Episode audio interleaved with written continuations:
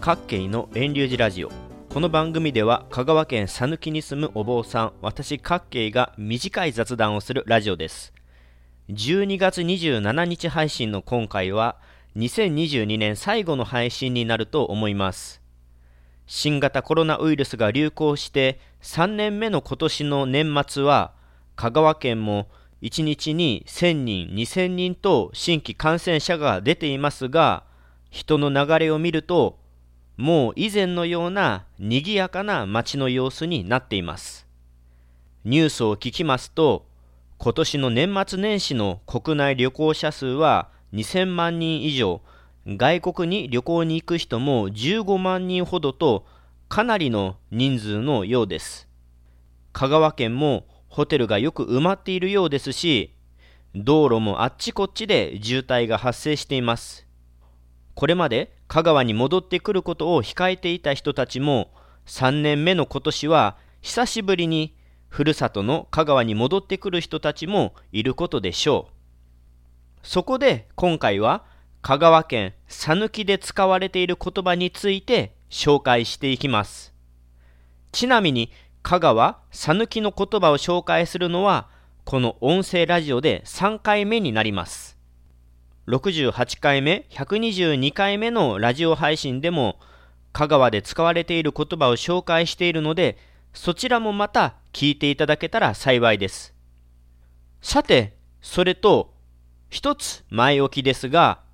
私が紹介する香川の言葉讃岐の言葉というのは香川県オリジナルの方言を紹介しているわけではありません。あくまで香川県生まれの私が今まで聞いてきた今も香川の人に使われている言葉を取り上げて紹介しています。ですので例えば前回紹介した香川の言葉の南信なは愛媛県の方でも使うようですしどちらへかは徳島県でも使うようです。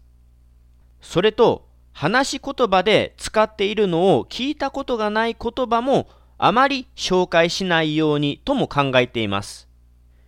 例えば、マンデガンという讃岐の方言があります。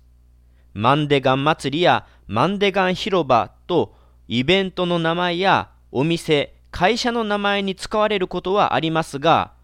マンデガンという言葉を会話の中で使っている人を私は聞いた覚えがありません。ちなみに、讃岐の方言のマンデガンとは、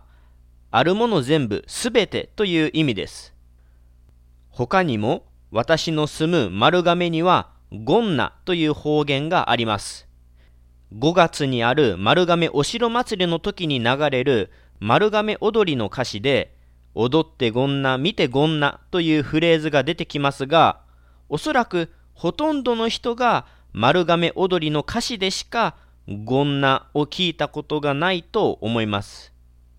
30年ほどしか生きていませんが、私はまだ会話の中でゴンナを使っているのを聞いた覚えはないです。ちなみに意味としては、何々してみようよといった人に誘うとき、進めるときに使う言葉です。さて、前置きが長くなりましたが、早速香川県で耳にする言葉についていくつか紹介していきます。まずは、どればもです。意味は、ほとんどない、全然といった感じです。例えば、調子はいかがですか？と聞いたときに、どればも良くないと言われたら、ああ、調子が全然よろしくないんだなとわかります。他にも、畑でお野菜の出来を聞いたときに、どればもと言われたら満足したものがあんまり取れなかったんだなぁと推測できます。どればもはとっても使い勝手のいい言葉で問題なく帰ってこれた？どればも混んでなかったよ。どればもかからなかったよ。他にもテストがどればもできなかった。どればもわからなかった。どればも眠たくない。などと標準語の全然と同じような使い方ができるので、どればもはいろんなところで耳にする言葉です。続けての言葉は、明けなんこです明けなんこに話すといった形で使う言葉で包み隠さず話す説明するといった意味です学校の先生やお坊さんなど人にお話しする人がよく使う印象の言葉です。私の祖父母や父もよく使っている言葉です。明けなんこを使う人はあんまり多くないと思いますが使う人はしょっちゅう使っている印象です。包み隠さない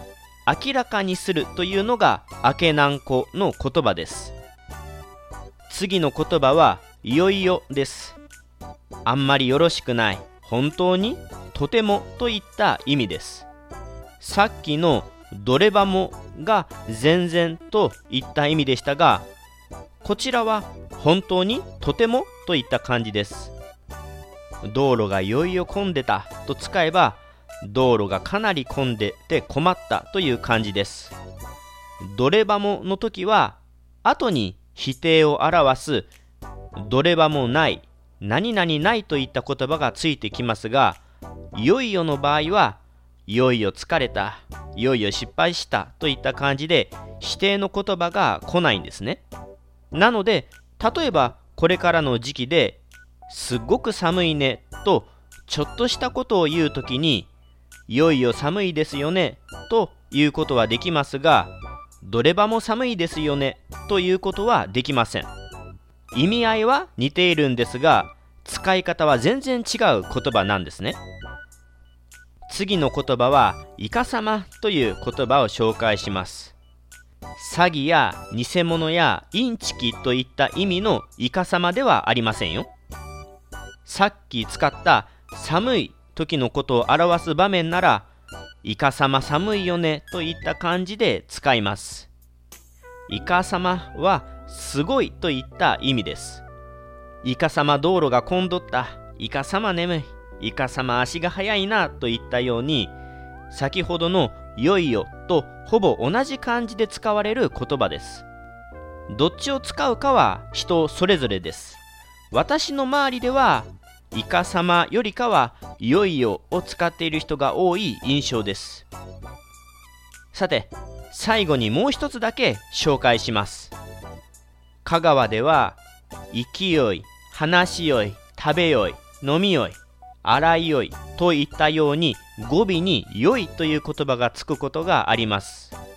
意味は簡単だったよ楽だったよを表す時に使います。生きよかったよといえば生きやすかったよということですし話しよいでしたら話しやすいということになります。泊まりやすいホテルなら泊まりよいホテルとか言えたりします。良いという言葉は日常いろんなところで使われるので今日紹介した言葉の中で一番耳にする言葉かもしれませんね。さて今回紹介するのはこれぐらいにしておきます。香川の言葉はもっともっとたくさんありますが3回目の今回は比較的耳にしそうな言葉をチョイスしたつもりです。評判が良かったらまたそのうち4回目のお話をするやもしれません。それと余談ですが香川の言葉の中で不思議だなぁと思っている言葉を最後に紹介しておきます。私のところでは東らの田んぼ東らの家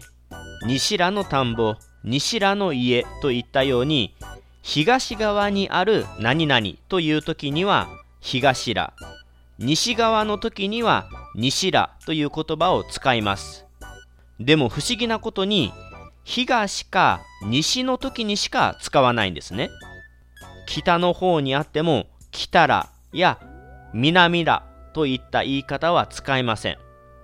他にも表らや裏らといった言い方もしません。隣らという言い方もないことはないでしょうが違和感を少し覚えます。どういうわけか東と西だけ東ら西らという言い方をします。東ら西らというのはとっても言いやすいです。例えば太陽は東らから昇って西らに沈むというふうに言えます。もちろんこれは私のとこの感覚なのでところによっては来たら南らという言い方をする人もいるかもしれません。でも私のとこでは来たらの田んぼとか来たらで待ち合わせとかそんな言い方はなんか変な感じです。以上香川の不思議な言葉でした。